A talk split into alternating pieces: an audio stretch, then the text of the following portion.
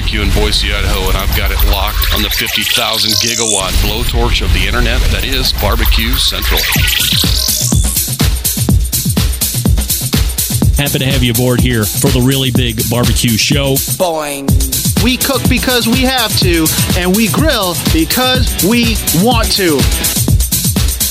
Hit me. Fine. How's it going? You have a great show. I'm a big fan. Boing. So what what what seems to be the problem here? This man looks like he's dead and he's in the in the crackle. Sean Bono. It's all about the Sean Bono, dude. Succulent fish. What? He ate 54 wieners. But listen, Lavernius, shut your face. I'm shaking like a dog shit peach seed. We have top men working on it right now. Top men. And just like that, we are into the second hour of the Barbecue Central show. We talk about the most important items that have transpired over the week, last few weeks, last few months. It's in the news cycle of live fire. We're going to talk about it right here on this show. The show originating from Palm City, USA, Cleveland. Still to come on the show this evening, Roger Dahle from Blackstone, founder and CEO, BlackstoneProducts.com. Hit me. We say good evening to those of you watching tonight through one of our video streaming platform partners, Facebook and Twitch slash BBQ Central Show. Boing. You can also watch on YouTube if you prefer, youtube.com at slash at BBQ Central Show. And we also have the YouTube poll question of the week going on right now.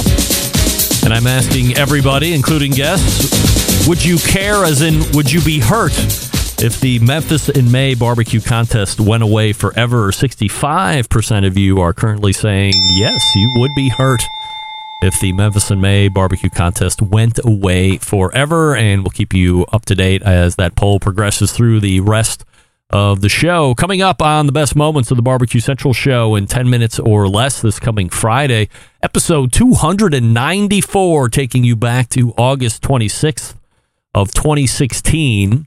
And if you don't go back with the show very far, then this is a name you won't recall because, to my knowledge, and I think I have a pretty good finger on the pulse, he's not in the industry anymore. Again, at least that I'm not aware of. Somebody by the name of Barry Martin, aka CB, is being featured on the Best Moment show this week. Barry worked or was contracted by some pretty big names in the industry back then. The most notable that I can recall off the top of my head was Char-Broil, and he did that for quite a while. Uh, was a recipe developer, uh, cooked on a lot of their stuff, generated some content for them. And I would have him on the show every so often to talk about hot topics of the day and uh, usually, he would be taking a contrarian side of a viewpoint to what most folks were thinking out there. So, if you don't know Barry or CB, I don't recall exactly why his nickname was CB, considering his name was Barry Martin, but whatever. Maybe he was a trucker in a former life. You will get to know him this coming Friday. And this is a two part series. So, it will air this coming Friday. Part one, part two will air a week from this coming Friday and you have to be subscribed to the show podcast feed in order to get the best moments show. So you can do that by going to the website the bbqcentralshow.com slash subscribe and found out all the ways you can get in touch with the show and get it at your convenience. And don't forget if you want to hear a guest or segment again that has been lost in the archives you can email john j-o-n at the bbqcentralshow.com and he will let you know exactly what you can do or what he can do for you as it relates to a best of show that you would like to see as I'm pulling up the famous Dave's website here because believe it or not there was another famous Dave's All-Star Barbecue series contest that rolled into Colorado Springs this past weekend and taking the grand championship Chris Webb from Proud Souls Barbecue Reserving Tyler Mayhew from Meat Machine Barbecue. There were a total of seven teams, which, unless I'm completely mistaken, is like the largest showing for that particular event. A lot of them have had four or five teams. If I'm not mistaken, there was a 16 cap, like not 16, but six teams cap on this thing as they were rolling out the first version of the famous Dave's All Star Barbecue Challenge. So, congratulations to the winners there. The next Famous Dave's All Star Barbecue Series is happening this coming Saturday, August 12th, in San Jose, California. So, if you would like to see more upcoming events or you would like to track the results of all the past events, just go to famousdaves.com slash BBQ Central. I'm sorry, slash All Star BBQ Series. That's uh, famousdaves.com slash All Star BBQ Series. Email from Sean in Washington. And in the subject line, something I would hate to see every day of the week potted meat. Get that freak stuff out of here. And he writes, Greg, as a child, I remember eating Vienna sausage as a snack and liking them. So I went out in search of potted meat and finally came across some at the Buck 25 store. Armed with some saltine crackers, I delved into the can. It is a pink pate like substance. The smell is sort of strange, but not terrible. Good is a generous word, but it's not bad. I didn't spit it out. I also did not consume the whole can. It is interesting for sure, very salty, tastes just like the Vienna sausages I used to eat, but in pate form. I'm not going to be seeking this product out necessarily, but recommend giving it a try. Never know, you might like it. Regards, Sean. Sean, appreciate you writing in. Look, I had all the experience with potted meat that I want like a month and a half ago when I was on my way back from Dallas from a work meeting. And that guy in the middle seat sitting right next to me, 30 minutes from Cleveland, decided he was hungry enough to rip open his can of potted meat and go to town, uh, affecting seven rows in front and behind him. Everybody doing the stank eye turnaround. It did not smell great. It smelled terrible. And a buck 25 potted meat, like if I'm going hunting or camping and I'm worried about getting lost and I need sustenance to maintain life, maybe I'm looking at potted meat, but otherwise, I think I'm steering away from potted meat. I might just eat a cheese sandwich and call it a day. Also, email from Yitzy in New Jersey writing in Greg. I'm sure I wasn't the only one, but I was generally and genuinely surprised that you were not a Barbecue Hall of Fame finalist. You can you believe it, Yitzy? Kudos to you for concealing your disappointment, ironically proving that you have brought such a high level of professionalism to the barbecue podcast genre. Perhaps good old Guy Fieri has his foot on the door blocking your entrance, fearing his unceremonious ouster if you were ever to get in. Either way, we look forward to your continued Barbecue Hall of Fame worthy content. Regard Yitzy, Yitzy, thank you for writing in as well. Now, Yitzy, I have to say, I'm not sure.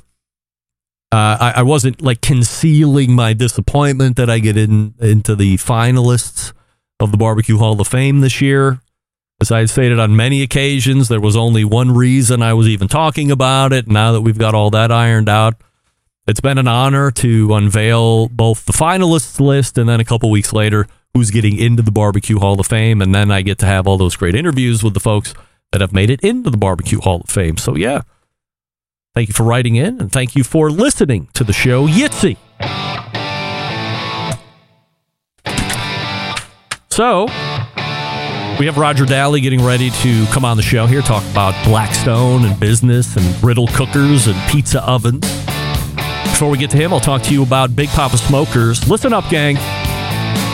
Our friends at Big Poppa Smokers have something special for you, the listeners of this show. Whether you're a seasoned pitmaster or a grilling noob, Big Poppa Smokers is your one stop shop for all things barbecue. From their championship rubs, mouth-watering sauce, essential accessories, they've got what you need to take your food to the next level, both on the competition circuit and in the backyard. Here's the cherry on top. Big Poppa Smokers is offering the listeners of the Barbecue Central Show an exclusive deal. Use the code REMPE, R E M P E, R E M P E. You'll get $10 off your next purchase of $50 or more. Rubs, sauces, accessories, a combination of all that. 10 bucks off 50. Imagine the possibilities. Evaluate your ribs with Big Poppa Smoker's Sweet Money Rub or add Big Poppa's Desert Gold to your chicken or veggies, or better yet, pick up a bottle of Big Poppa Smoker's Double Secret Steak Rub. Start shopping today, bigpoppasmokers.com. Don't forget to use the code REMPE, R E M P E, at checkout to claim your $10 off your next order of 50 bucks or more. If you've never had the Big Poppa Smokers rubs, my favorite across all channels and all brands. They have a nice big starter box. Just get that. It's definitely more than 50 bucks. You can save $10 off of that.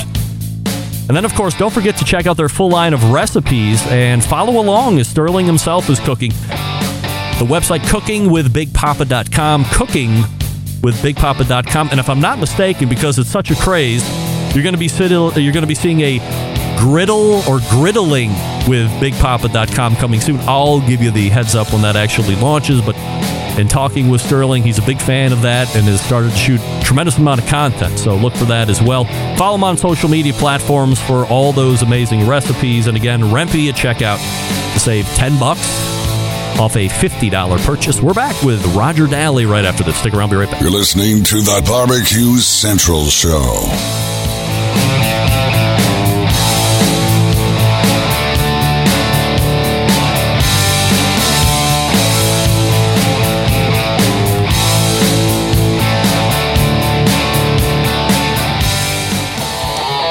Stern, Jim Rome, Dan Patrick, and Greg Rempe. The Mountain Rushmore of talk show entertainment. Now, let's get back to the Barbecue Central Show. And this portion of the show being brought to you by Pit Barrel Cooker, the most unbelievable outdoor cooking device on the planet. Currently available in three sizes, a host of accessories to complete that Pit Barrel cooking experience. Beginners and professionals agree it's a cooker you want to add to the arsenal. Visit pitbarrelcooker.com and tell them the Barbecue Central show sent you. Leading off the second hour, the creator of a product that has taken over the live fire industry, the likes we haven't seen since perhaps the pellet cooker over the past few years. If you like cooking with cast iron pans, you want more surface area, and you want to do it outside versus heating up the inside of your home, then you want to check out the griddles. And you certainly want to check out the leader in this portion of the industry. We have the founder and CEO ready to rock and roll here. We welcome back Roger Dahle to the show. Roger, before we get into business talk and talking about griddles and pizza ovens, we have to get your take on the YouTube poll question of the week, which is Would you be sad? Would it hurt your feelings if the Memphis in May barbecue contest went away forever? Yes or no? Oh, course. You want that to keep going. Yes. Well, it seems to be in dire straits. We'll learn more about that uh, at the end of the show. However, earnings calls have been coming pretty hot and heavy over the past week or so, and a company that has a competing product, Traeger, said that their inventory glut has more or less resolved itself, and their griddle has been selling so well they can't keep up with demand. So, of that, I speculate is by design. However, if I go to the Blackstone website and I try to buy a 36 inch griddle, it does say it's currently out of stock. So, is there a general materials, labor, supply chain problem, or is the demand just that great? Could be a little bit of both. On in our case, we've had, uh, I think, a really good control of inventory this year, much better than last year, last eighteen months. So we've had a lot of strong demand through the first six months of this year. I've Been really pleased about it. I was very concerned about July, August, September in particular. That's our third quarter and typically our slowest. But uh, July was really strong, and August so far has started off strong as well. So we're still seeing on our product really strong sell through at retail if this is the time when it would start to trend down, is there anything that you can point to as to why it's so strong still? Yeah, inventory has been a challenge for for everybody. You, you, just mentioned Traeger, and they had too much inventory. Well, that affected us because retailers, not so much Traeger, but uh, overstock inventory in general affected us because retailers couldn't replenish even products that were still selling strong.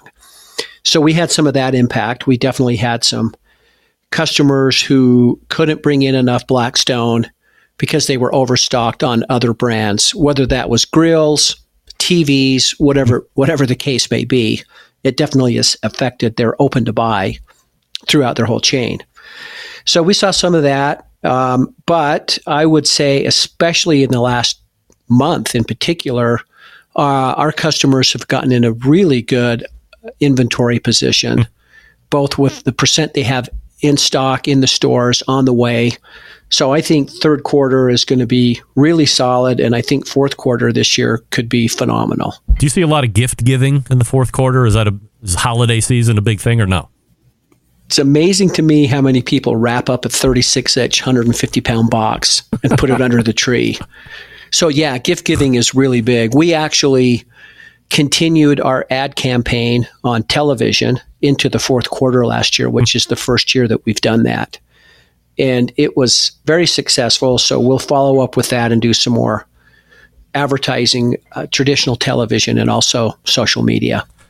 When I met you in Louisville for the first time a handful of months ago, you had mentioned that you could see a point potentially where the griddle sector might command 35% of the market. Uh, I had Ken Johnson, buyer at Home Depot, uh, for the live fire segment on a few weeks ago and asked him what he thought about that number. He didn't fully disagree, he didn't fully agree. How well do you think that statement ages, you know, six months or so since we first met at that expo? Um, I may have been a little light. It might be more like 40%. Oh, shit. I'm, I'm, of course, I'm a little bit biased and very optimistic, but it's just, you know, if you really look at the way people cook outside, if you want to cook fast and fun and be done in 30 minutes and feed your family, you're going to cook on a griddle. And, and now, you know, pellets, smokers, you can't duplicate that in 30 minutes, obviously. You're not going to ever replace that, but it's more of an event and it's more of a time commitment that we just don't have until maybe the weekends. So as a result, smoking and pellet is just never going to replace all of the fast grill mm. Or you know traditional gas grill charcoal business or you know, that that I believe is where griddles are going to come in and really take over. And and it's not just that it's fast and fun. It's all about variety. You think about what you can cook on a griddle, and that's why we're winning right now. You go on social media, look at uh, YouTube, look at TikTok, Instagram.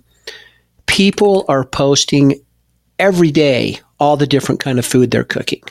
It, it's so fascinating to watch that happen, and and it's all about variety and who can be the most creative and who can come up with the different recipe. And so griddles just lend themselves to cooking so much different styles of food that the popularity of griddle cooking is going to continue. That trend is not going away. Can you attribute the success of the longer cooks, the pellet cookers, the offsets and stuff, as purely pandemic related where a lot of folks were now working from home. So they had all of this extra time to make an event five days a week or six days a week, or seven days a week if they wanted to. And now that there has been more or less a return back to the office and whatever the workflow used to look like prior to the pandemic, they don't have that associated free time that they had throughout the course of the day for almost two years. There, there definitely was an uptick in sales and interest in anything in the backyard during the pandemic. People were home, they looked at their backyards, they wanted to make an investment. They spent money on the patio because it's such a fun place to be with family and friends.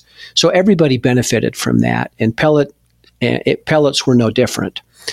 I, I, don't really think though that it was the pandemic that really fueled that fire, so to speak. Mm. It's just you know, barbecue is delicious food and people love it and want to cook it and we want to eat it.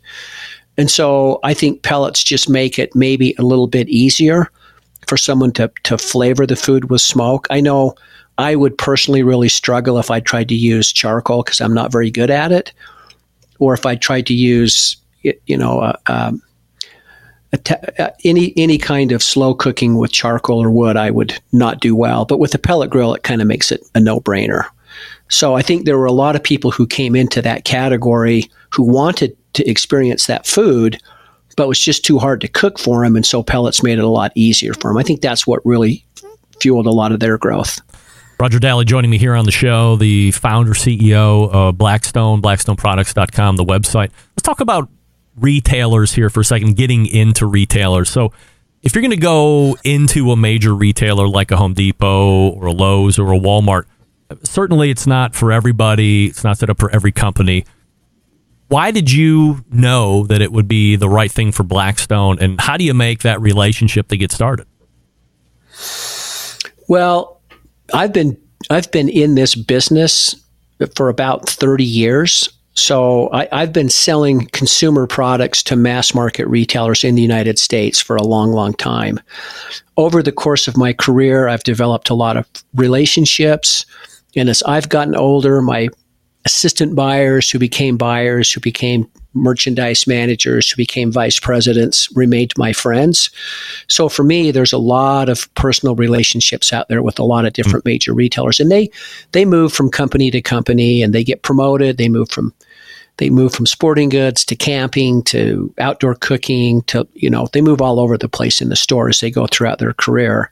So for me, it was just what I do every day. I get up and I call Walmart or I call Lowe's or I call Depot or I call Amazon. It's pretty much what I do every day. How did I know Blackstone was going to be successful there?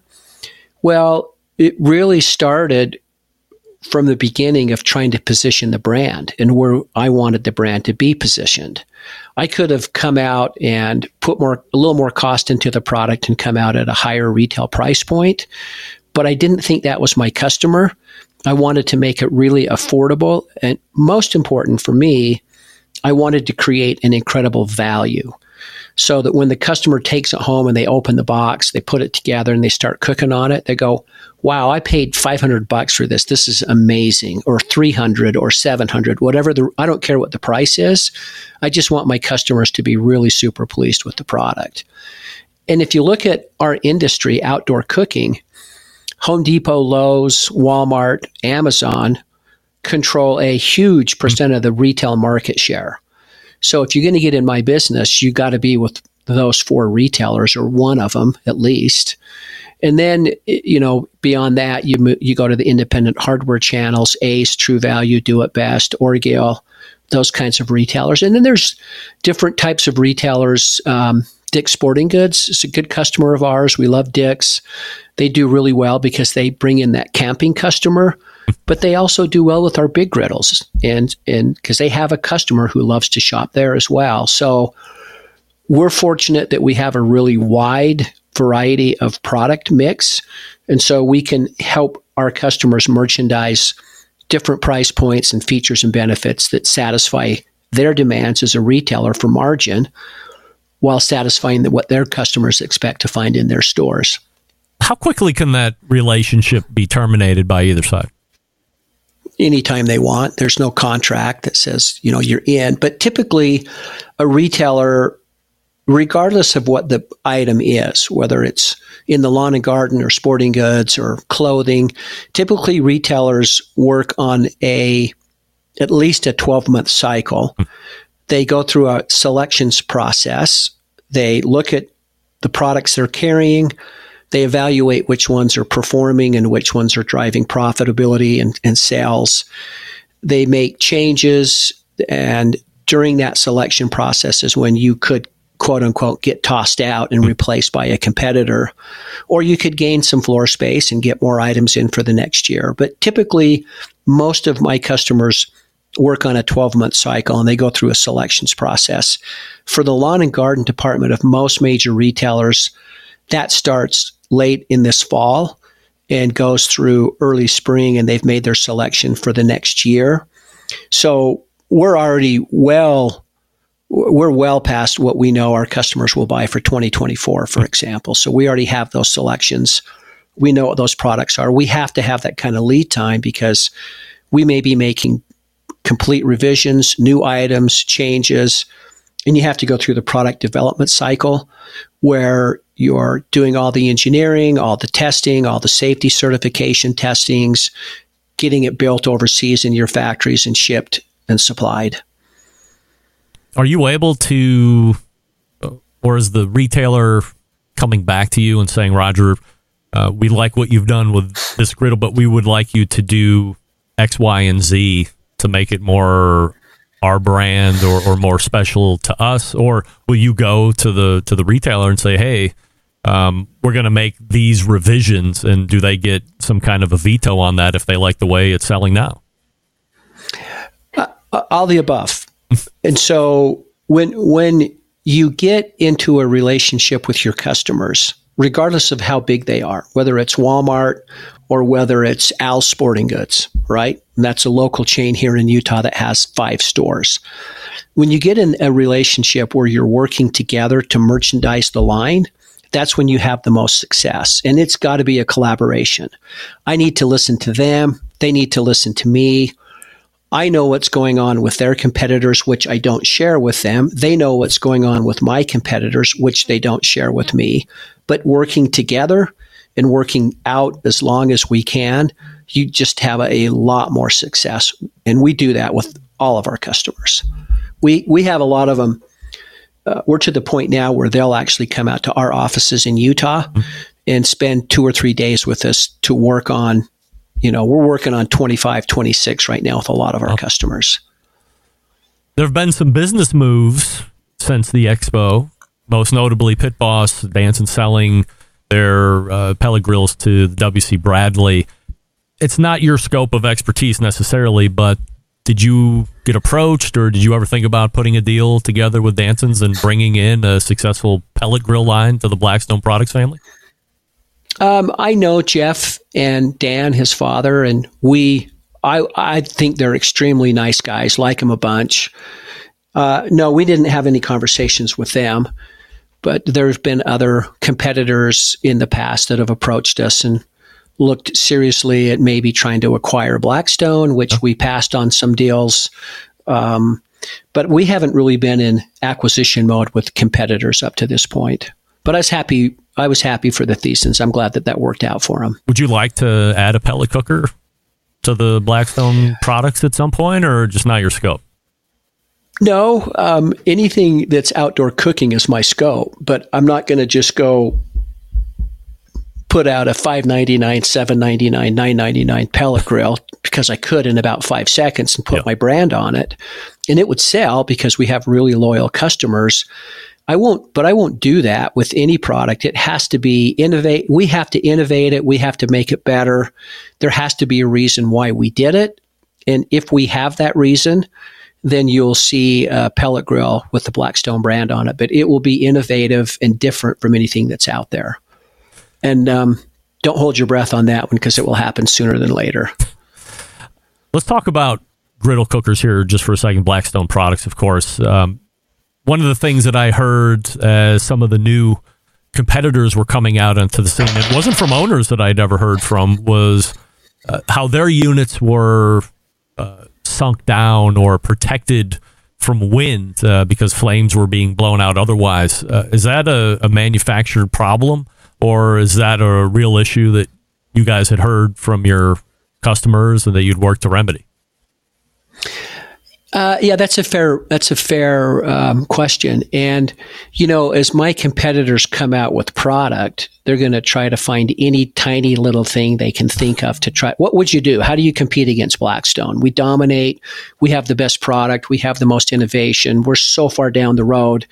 They got to try to pick at something. Wind is a problem with a griddle, and here's the reason. When you're cooking on a griddle plate, there's nowhere for the heat to escape. It's got to go front, sides, or out the back because it can't go through. It goes through the steel and heats it up, but it's not like a gas grill where the heat goes straight up, right? So our griddles had always been designed with a gap around to help mitigate the heat and the heat buildup inside the firebox, and especially so the side shelves don't get too hot, burn people when they touch them. Yep. So yeah, we knew about wind. We actually have uh, a remedy for that. We have a wind guard kit that we've sold, and if people really have a problem with it, they can spend thirty bucks, and it basically is hanging some sheet metal on the two sides and in the back, and it protects the wind.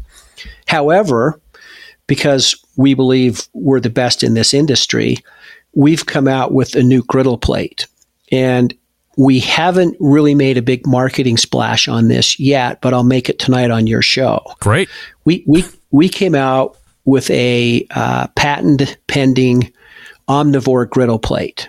And this griddle plate is going to rock the industry. Hmm. So it, you know, wind was one thing, but that wasn't the biggest challenge. And my competitors don't even know this yet, but I guarantee you that that they're going to they're getting phone calls to their customer service right now. Warping the griddle plate is a much bigger problem than wind is. Hmm. Okay. So you take a griddle, you get it hot, ready to cook on it, and you throw frozen hamburgers on it, you're going to warp that plate from corner to corner about two to three inches. It will lift off the corners. And people freak out. They think, what's wrong with my griddle? Is this still going to crack? Is it, is it defective? Yeah. Then, as soon as you turn the heat off, metal goes back to its original shape and it goes flat again. So we set out on a quest and it, it seriously took us almost two years hmm. of intensive testing and engineering to come up with this omnivore griddle plate. And basically, what we did was completely change the underside of the griddle plate. And we, we in the past, we always had uh, three bars of angle iron that were welded in place from left to right, side to side, and spaced evenly front to back. And th- those those helped. Those helped a lot, but it's it didn't solve the problem.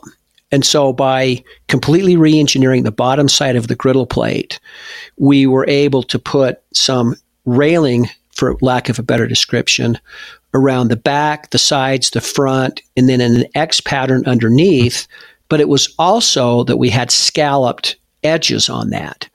And we're moving heat and controlling heat to our heat zones now better than ever, better than anybody's. It's it's there's not even a comparison as how well this thing works. Hmm. and we can take that griddle, heat it up to 700 degrees, and take huge swim towels that are soaked in ice cubes and ice water and throw those on top of the griddle plate and it will not warp. It's hmm. amazing what it does. The other thing that is so amazing about it is it became extremely efficient in moving the heat on the griddle plate, getting all out to the corners, front to back, side to side. And it became so efficient that with our regular BTU output, it was getting the griddle plate too hot. Hmm. so we had to quote unquote turn it down. Well, let me tell you what turning it down did. It, it was a green initiative of ours.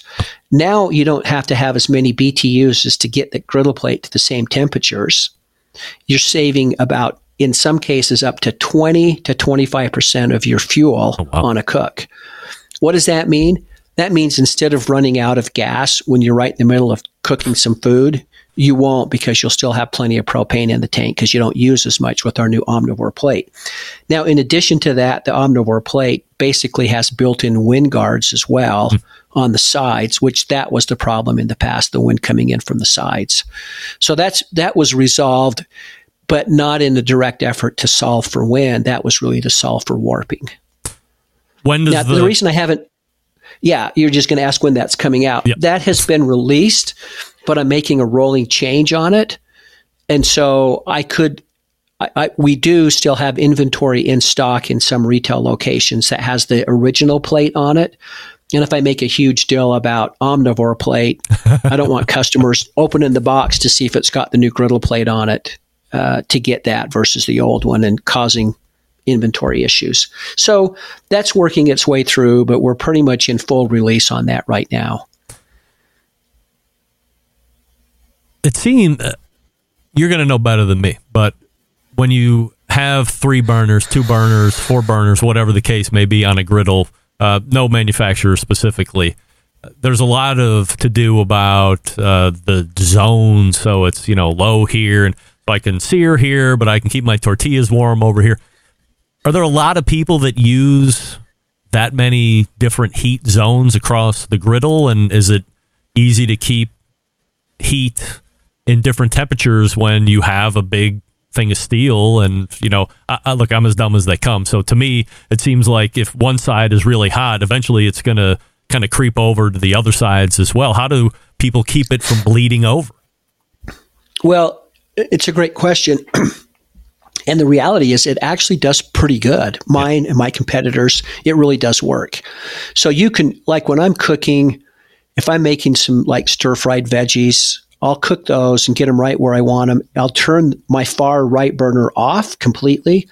I'll keep my third burner from the left on low, push the food over there, keeps it perfectly warm while I'm searing steak or chicken on the two burners on the left side of the griddle plate that are still really hot. Hmm. So, yeah, and yeah, of course, you turn on one side of the burners and eventually the whole plate absolutely gets hot, but it's a big variation in temperature if you've got one burner off and one burner on. You'll have a big variation from right to left. It works great. It really does. 36 inch still the most popular size in griddle for Blackstone? It is. Yep. That's the original size. And people think, well, I've only got two people at home or four people at home. I don't need that big. Yeah, but you end up using all that real estate. It's really interesting. Like I say, when I'm cooking, the thing I love about it is I can cook the whole meal on the griddle mm-hmm. and keep it warm off to the side. If I had a smaller griddle plate, it would be hard to do that. I'd probably have to move it off the griddle plate into some, you know, pans or dishes or something. But it's nice to keep it on the plate. It keeps it warm while you're still cooking the rest of the food. If 36 inches is the sweet spot, typically in barbecue, it's bigger is always better. Is 72 inches not a better option at some point? Well, it depends how strong you are because the griddle plates start getting, you know, they we we have a 48 inch um, griddle plate, beautifully designed, six burner griddle, two propane tanks, and I don't sell very many of them. The thing's just too heavy. The the griddle plate itself weighs about 115 pounds. Wow. So it's it's harder to move around. We thought our catering customers would really like that bigger griddle. What we found is they just buy two to three Blackstones, 36s. And they can be doing meat on one, steak on one, chicken on one, veggies on the other one, tortillas on one. So that way they can really control the temperature for what they're cooking and what they're catering for. Outside of the griddle market and uh, very honored and happy that you had mentioned the omnivore plate here as far as uh, being released about it. We'll try and keep it, you know, hush hush to make sure we're not causing any undue rush. Um, there's uh, this pizza oven uh, that is now a second generation. So you've already had one out, and now there's a new one coming out. Why did pizza oven make sense to you, and what do you think Blackstone is bringing unique to the market? Well, there is no question that our pizza oven is, in my humble opinion, the best pizza oven the, in the market. I was I did not invent this product. There there was a good he became a good friend of mine. The original inventor's name was Willard Gustafson. He lived in Michigan. And unfortunately he passed about a year and a half ago at an early young age. But Willard was a genius. And he was one of these, I call them garage inventors. They just know how to make really cool stuff. And I got introduced uh, to Willard, and he his original pizza oven was called the Two Stone Pizza Oven, and he was selling this thing basically on pizzamakingforum.com's website, and he would sell two or three of them a month. He was charging, you know, three or four grand a piece. And what was so unique about Willard's oven was he invented the rotating stone. So the bottom stone that you put the pizza on rotates slowly in a circle. So you never have to go in and lift the pizza up. You don't have to dome it. You don't have to twist it, turn it. You don't have to be a pizza chef. Yep. And then the second thing he did was he put a second pizza stone right above the cooking pizza. And so that creates radiant heat because it gets hot. And he put the burner out on the side instead of directly underneath the rotating stone, it's off to the side. And then a very unique call it a Darth Vader dome that goes over that first pizza stone. It's on an angle, and the heat comes up around the side, hits the top pizza stone, radiates the heat back down. So you've got hot air underneath the pizza. You've got hot air circulating around it, and you've got heat radiating back down on top of it. And the goal is to cook that pizza perfectly from the top and the bottom, meet right in the middle of the pizza, and have it finished in, you know, two, three minutes at the most, depending on how thick a pizza you're cooking. If it's a Neapolitan style pizza, it's 90 seconds mm. and it's pretty much finished. If it's a little bit thicker pizza, it takes three or four minutes. Now, if you do a Chicago deep dish pizza, then you've got to turn the temperature down and cook it for about 12 minutes because those things are so thick. You got to you got to make sure it's cooked all the way through. But Willard's original inventions were incredible, and we ended up buying. He had two patents that issued We've had two more issues since then. Mm-hmm. We have more pending. So we have a lot of intellectual property on our pizza oven. And we introduced that thing. I, I first came across this in 2012, so it's been over 10 years ago. Hmm. And we, we came out with that oven in about 14, 15 and started selling it. And candidly speaking, I never loved the design. I kind of thought it looked like the R2D2. I keep referring to Star Wars here. But it, it was, Uh, you know, I'm, I'm just going to be honest. It was kind of ugly, but man, did it work. It's unbelievable how well it cooks a pizza. The challenge was is you're getting so hot in the baking chamber. In certain places inside, it could reach almost a thousand degrees. Wow. That the, the it has a motor that hooks into a shaft that turns the the cooking stone, and that motor was just getting too hot and breaking.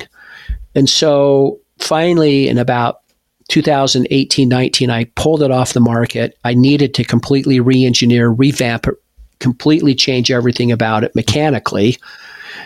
And then COVID hit, and so that cost us a couple of more years. And so that's why it took us so long to get this thing back out on the market, which we just really reintroduced earlier this year. If I look at your pizza oven, and then I look at uh, I forget what the model is, but there's a is it the Gozney Dome or whatever. So both have Mm-hmm. these uh, burners are like shooting up, uh, very impressive looking.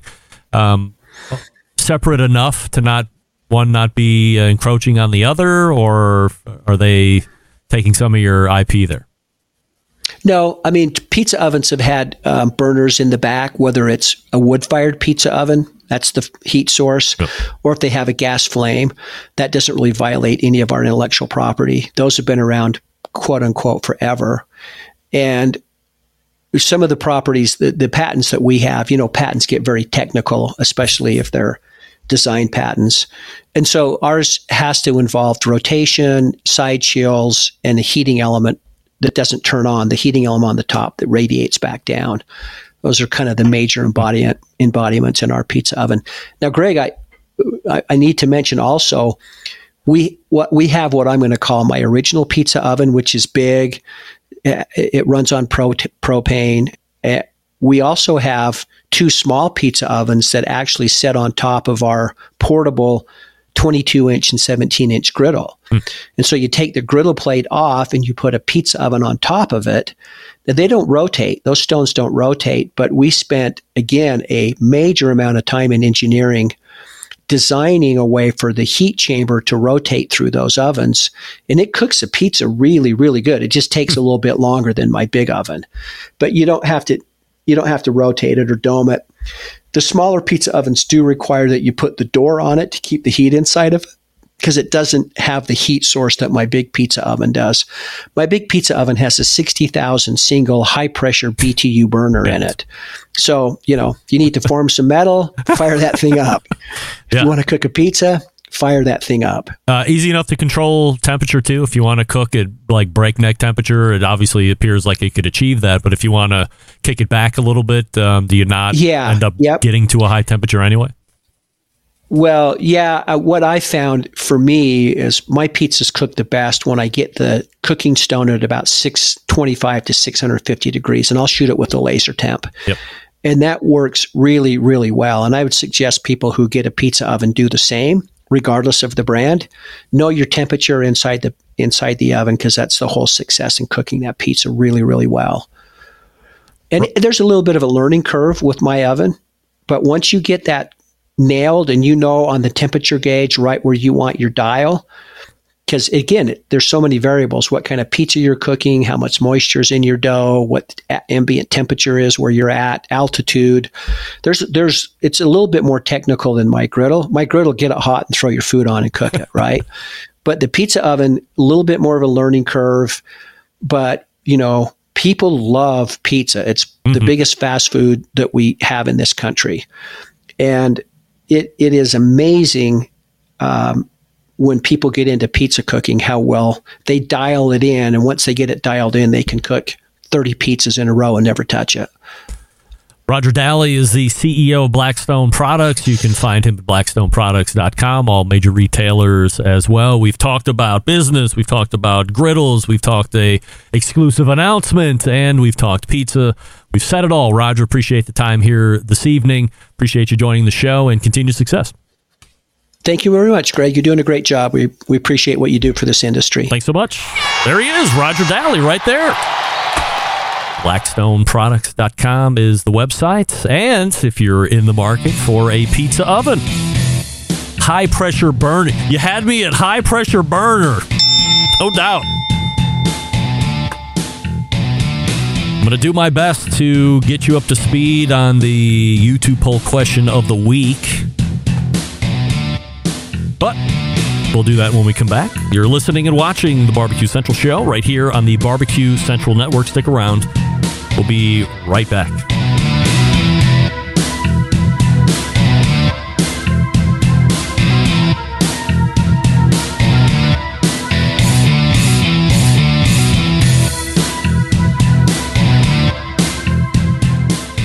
Let's get back to a guy who has more experience giving you his opinion than he actually has cooking. Once again, here's your host, Greg Rempe.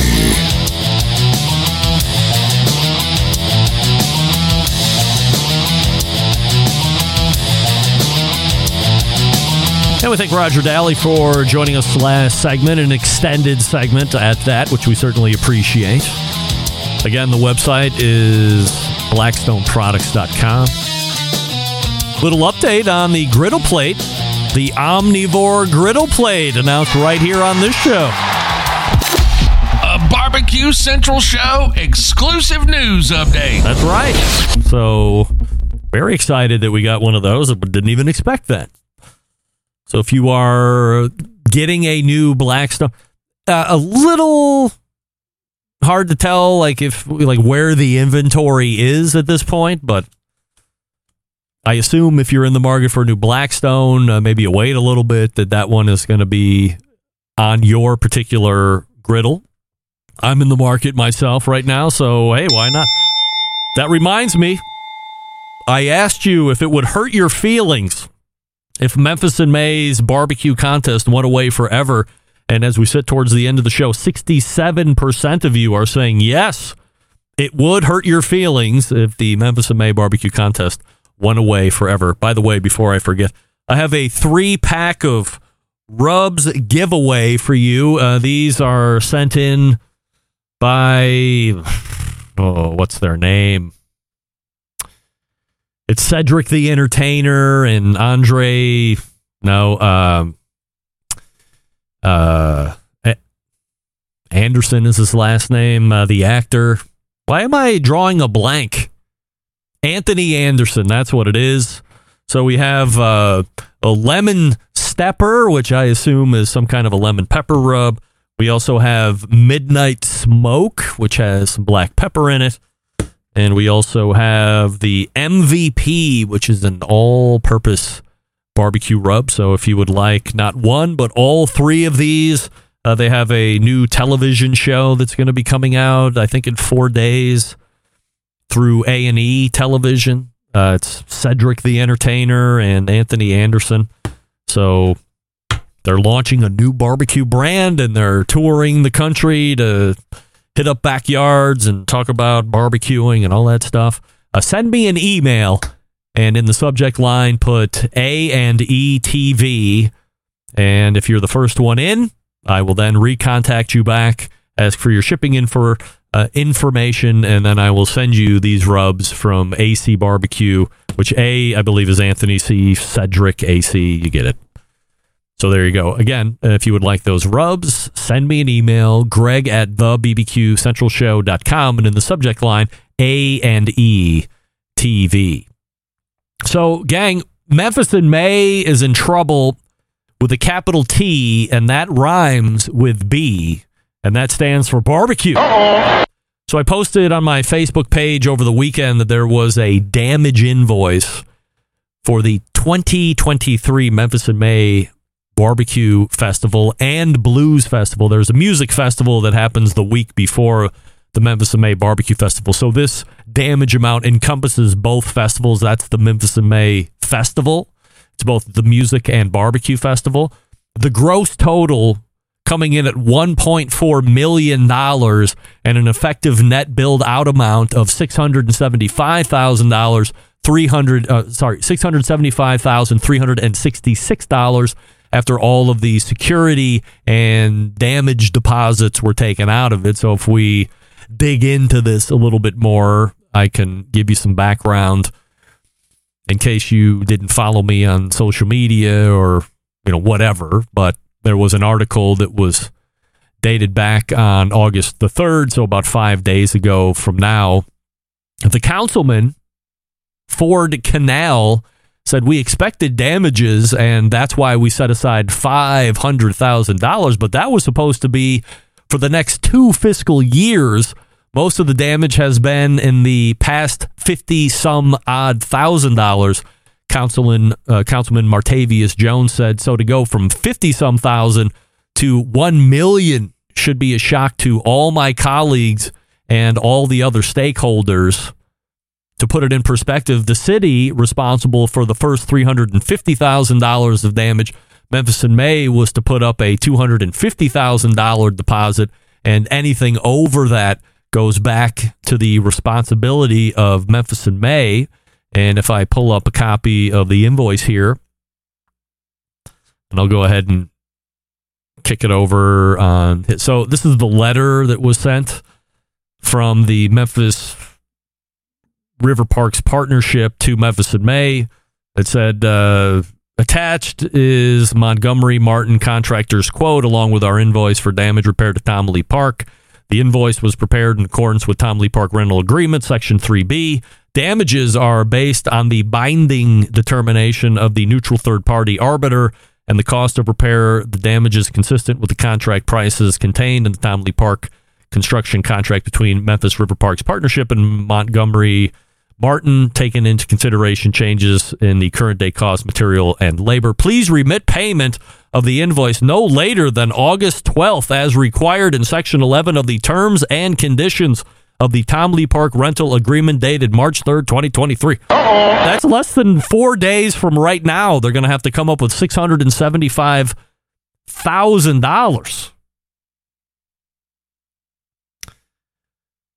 Now, if we look at the invoice, you can see here at the top, maybe you can't, I'll blow it up a little bit. Uh, you can see here at the top 2023 festival damage repair slash replacement 1.425 million. Then you have a deposit city of Memphis invoice for 350. You have a deposit credit Memphis in May escrow at 250, which was half of that 500 that they were talking about for two years. And then you have a deposit credit for the city of Memphis at $150,000. So that's where your 750 comes from.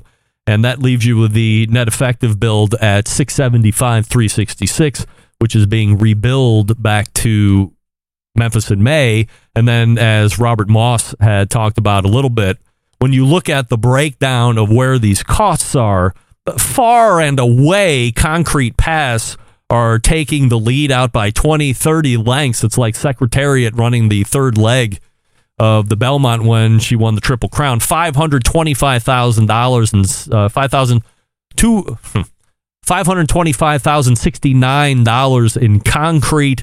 Second to that, asphalt pathways at a little less than $300,000. Then you had sod at 177 114,000 in landscape, $82,000 of irrigation. Then you have uh, site electrical at 14 grand and then you have uh, I guess what would be the nominal amounts uh, almost 10 grand and park fencing, uh, plant rails and decking at $3700. You have general conditions, project requirements and fees and insurance all totaling over uh hundred and some odd thousand dollars. There's forty one thousand dollars for design expenses, totaling out to one point four two five million. And again, uh, after deposits are taking out, six hundred and seventy five thousand dollars is going back to Memphis May to pay on August twelfth, which starting tomorrow or starting at twelve oh one is three days away from now. So I sent emails to both Memphis River Parks Partnership and the Memphis in May's International Festival. That's the governing body of both the music and the barbecue institutions. And the only one to answer was the Memphis River Parks partnership. Not only did they answer, but they happily included a copy of the detailed invoice that we just went over that was sent to Memphis in May. As they have in the past, they are very communicative, very pro everything, very we want to have all of the festivals that we can possibly have. And much like Memphis in May is very unresponsive. I've been asking Memphis in May for some type of comment originally a number of months ago before Memphis in May even took place about that huge deposit they're going to require from teams. There was a very high level response back to that. But after that, uh, no comments that were given after that. Uh, I reached out twice before the show this evening over the course of the weekend and yesterday to get any type of comment from Memphis in May on if they were going to be able to a afford a six hundred seventy five thousand dollar damage payment on the twelfth, if they had no intention of paying it on the twelfth, and if they were going to now be broke because of this invoice that evidently is correct under the terms and conditions of binding agreements. In fact, the Memphis River Parks Partnership wrote, moving forward, this was a reply back to me. Memphis River Parks Partnership is always happy to work with external event producers to host great events on the riverfront. All producers, Memphis in May included, must accept the standard rental terms and conditions, which include a rental fee as well as an agreement to cover damages caused by the event. We have a number of events booked for the back end of 2023 and in 2024, but as far as I know, we have yet to receive any inquiry from Memphis in May. Thank you for your email to the partnership. I had a short but insightful text exchange with a very well known barbecue pitmaster and team leader that competes in Memphis in May. Rule number one of the show no names, please. But he told me, honestly, I think it was intentionally set up to fail this year. I think the inflated repair figures were predetermined. Many were treating this as the last Memphis in May at Tom Lee Park while we were there. I replied back, that blows, but appears inevitable now. Memphis in May doesn't return any emails or calls, so I don't have any reaction from their point. And he replied back, It's a big FU to Memphis in May. This was their plan all along. I don't know if Memphis in May will take the risk of moving it somewhere else next year. I replied back, This could be the end of Memphis in May forever then. And he replied back, It very well could be. That million dollar figure could be the door slamming on a large scale Memphis in May. I think their only option is to greatly reduce overhead and move it. Otherwise, it's dead. So again, the bottom line is this as we sit here on August 8th, 2023 at almost 11 p.m. Eastern, there is an outstanding bill that is in the hands of somebody or some folks at Memphis in May's International Festival to the tune of 675K. It's due to the Memphis River Parks Partnership in a little over three days and we're getting no reply back from Memphis in May on what they even plan to do with it, if anything. And I'm concerned uh, two things. Uh, a, as the person I was texting with said, this could be it for Memphis in May altogether. Please make it no be true. And then secondarily, and it is proven to be a loser everywhere else when it's moved, that it could go back to Tiger Alley or Tiger Lane or whatever the hell they call it, or they could move it somewhere else and then you're risking taking it out of the metropolitan area. You're losing foot traffic, the crowds, and the gate generation revenue. It might not be there. And you're not going to have a festival that is an effective loser at, at Jump Street. It would make no sense to have that. You got to make money in order to continue to do it. And if you're not having it at the location that most associate it with and you don't have a better location to go to and an all around better location, not just because of the aesthetic or it's on the river, but something that's going to generate money and that adds, it is in a district somewhere that you're going to encourage people to take part in that event or also give them an option to go to bars or restaurants after they are done with your event and they're going into the city. Uh, the, it's a very precarious situation at the moment. So that's where we're sitting right now. Now, we will keep you updated on what's happening as soon as we hear anything. I anticipate I will get no replies back from Memphis in May until after the 12th, and I'm sure they won't reply back to me. It's something that we'll catch in the news. So follow me socially, and we'll make sure that we keep you all up to date on what's going on with this Memphis in May thing. If you didn't know about it, hopefully you are up to speed on where we're at. It seems like the renovations to the park have been done, and they don't really have any interest. Did I? Did I take the show thing out altogether? Uh oh. Uh oh. Uh oh. Wait. Wait. Hmm.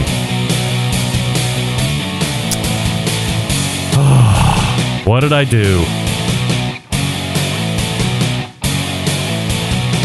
Uh, that looks like right. No, that's not right. I'll have to fix that after the show. Wow, that's terrible. Big error on my part. All right, uh, let's go. So, again, if you uh, aren't familiar, hopefully I've got you up to speed. But we're sitting in jeopardy for Memphis in May, and it seems like the Parks Department doesn't want Memphis in May to be in. They say they do, but maybe indeed they don't. We'll see what happens. Follow me socially. I'll keep you up to speed. We'll talk about it on the show next Tuesday as well. By the way, we got a great show next week. Steven Raichlen will be joining us once more for his quarterly visit, amongst others. So stay tuned for that. We thank Meathead in the first hour. We thank Robert Moss in the first hour. We thank Roger Dahle for the balance of the second hour. And we thank me for bringing you up to speed on what's happening at Memphis in May if you didn't know about it. Again, big show planned for you next week. How do I always leave you? September 11th, 2001. I will never forget until next Tuesday at 9 p.m. Eastern. This is your program host and proud U.S. American, Greg Rempe. Good night now.